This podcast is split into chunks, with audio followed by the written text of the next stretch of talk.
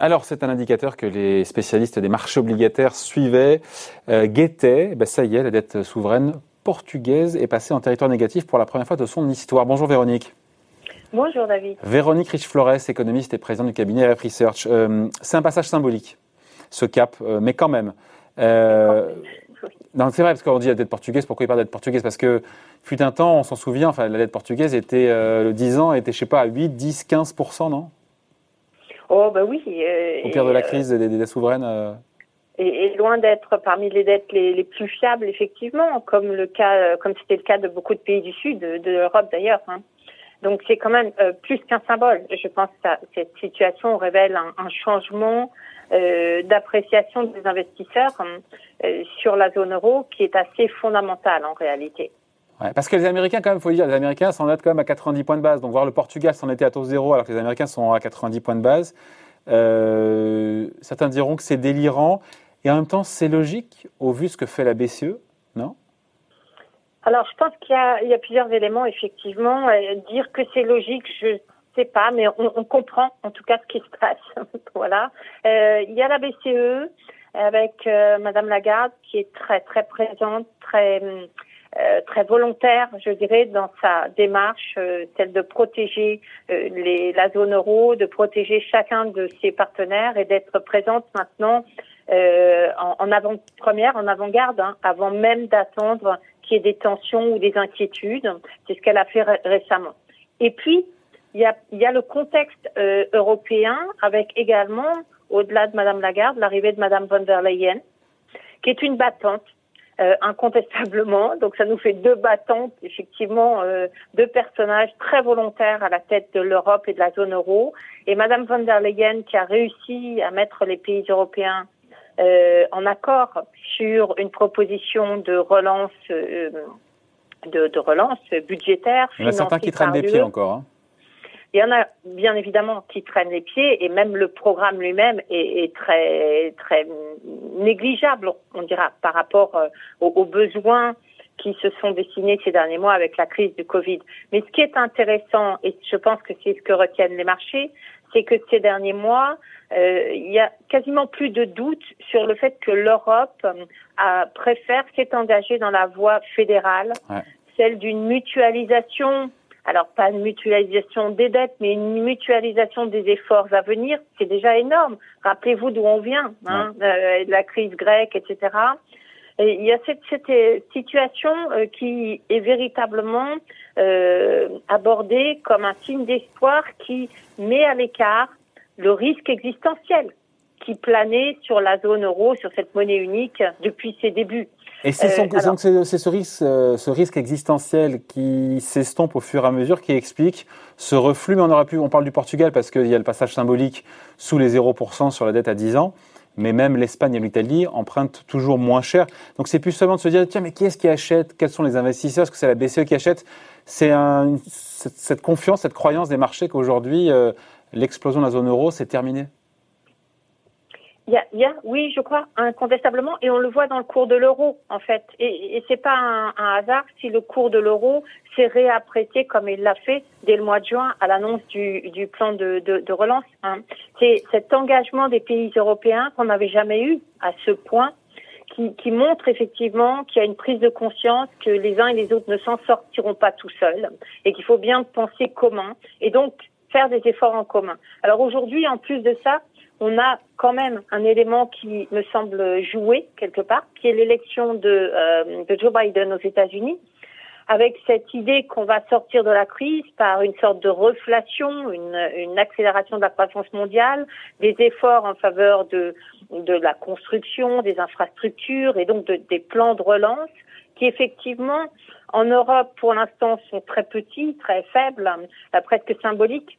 Mais le symbole, c'est quand même qu'on va tous co-payer la, la, reprise des uns et des autres.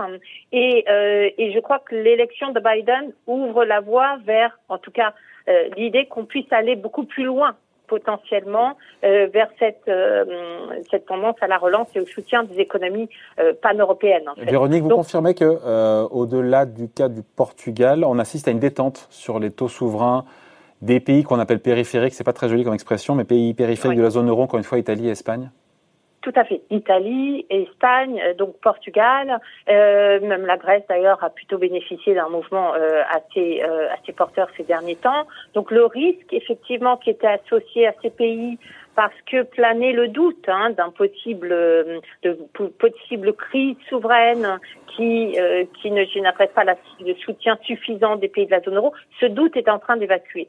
Alors Maintenant, euh, est-ce qu'on a quelque chose de, euh, de durable, d'assuré, de tenable? C'est tout l'enjeu. On, on, voit qu'aujourd'hui, on parle beaucoup d'annulation de dettes. Euh, je pense que le fait d'avoir basculé dans ce registre est également un facteur de soutien pour ces pays surendettés.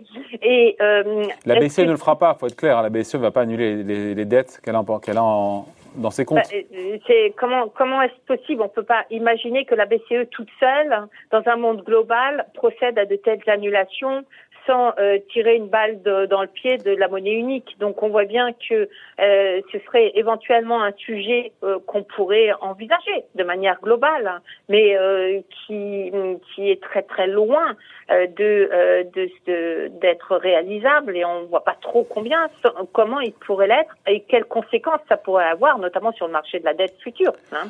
Ah. Donc il y a quand même des éléments un peu perturbants dans cet optimisme euh, qui, encore une fois, semble excessif, en même temps compréhensible au vu de ce qui se passe. Ouais, mais on ne dit pas un truc et son contraire, pardon, euh, Véronique, on ne dit pas un truc et son contraire, parce qu'au final, pour vous, voir la, dette souveraine portugaise à taux zéro ou taux négatif, parce qu'on dit maintenant taux négatif, oui. c'est pas. Je sais pas qui l'eût cru, qui l'eût cru qu'on en serait là un jour. Qui l'eût cru, euh, c'est simplement l'expression qu'il n'y a plus de risque il y a plus, enfin il y a plus de risque. Il y a un petit risque de l'ordre de 60 euh, points de base entre la dette allemande, la mieux, la mieux notée, et le Portugal. L'écart entre la dette allemande et la dette portugaise en termes de, de Voilà, exactement, puisque la dette allemande se, se, est à peu près à moins 60 points de base aujourd'hui, hein, sur le 10 ans. Mais euh, donc c'est cette prime de risque qui est vraiment négligeable. Et, et comme vous dites, ce qui, ce qui marque, c'est le fait qu'on puisse avoir des taux négatifs, y compris dans des pays tellement endettés. Maintenant, est-ce que le Portugal est plus endetté que les États-Unis Est-ce que la signature portugaise est plus risquée que l'américaine dès lors que euh, l'Europe prend euh, son avenir en commun collectivement et que la BCE veille au grain? Peut-être pas. Il y a une certaine logique quand même en relatif compte tenu de l'environnement dans lequel nous sommes aujourd'hui. Le stock mondial de dette offrant un rendement négatif se poursuit. On est à plus de 17 000 milliards de dollars dans le monde. Toujours plus de dettes. Toujours moins cher à payer, j'ai envie de dire pourvu que ça dure, pourvu que ça tienne. Hein. Euh, oui, alors là, effectivement, et on est naturellement pas certain que ça dure éternellement, ah, ça ou à peu près, à peu près certain que ça durera pas éternellement. Mais entre l'éternel et quelques années, Hein, euh, ou un cycle, eh bien, euh, effectivement, on peut encore avoir euh, plusieurs années de dette négative, et ce qui n'est pas, ce qui est pas très rassurant, hein, notamment en ce qui concerne les perspectives économiques et, et le, le, fait de, de pouvoir drainer le capital vers l'économie réelle, qui incontestablement est le point faible aujourd'hui, ce qui ce que nous montre d'ailleurs l'histoire japonaise. Hein. Donc, on n'est toujours pas sorti de cette problématique, à savoir, est-on capable de suivre une autre voie et de rompre la voie dans laquelle nous sommes, qui ressemble de plus en plus à celle du Japon? Ça ne donne pas le sentiment de pouvoir passer, de pouvoir faire autre chose. Donc, en gros, si je vous suis, on, se quitte là-dessus, Véronique.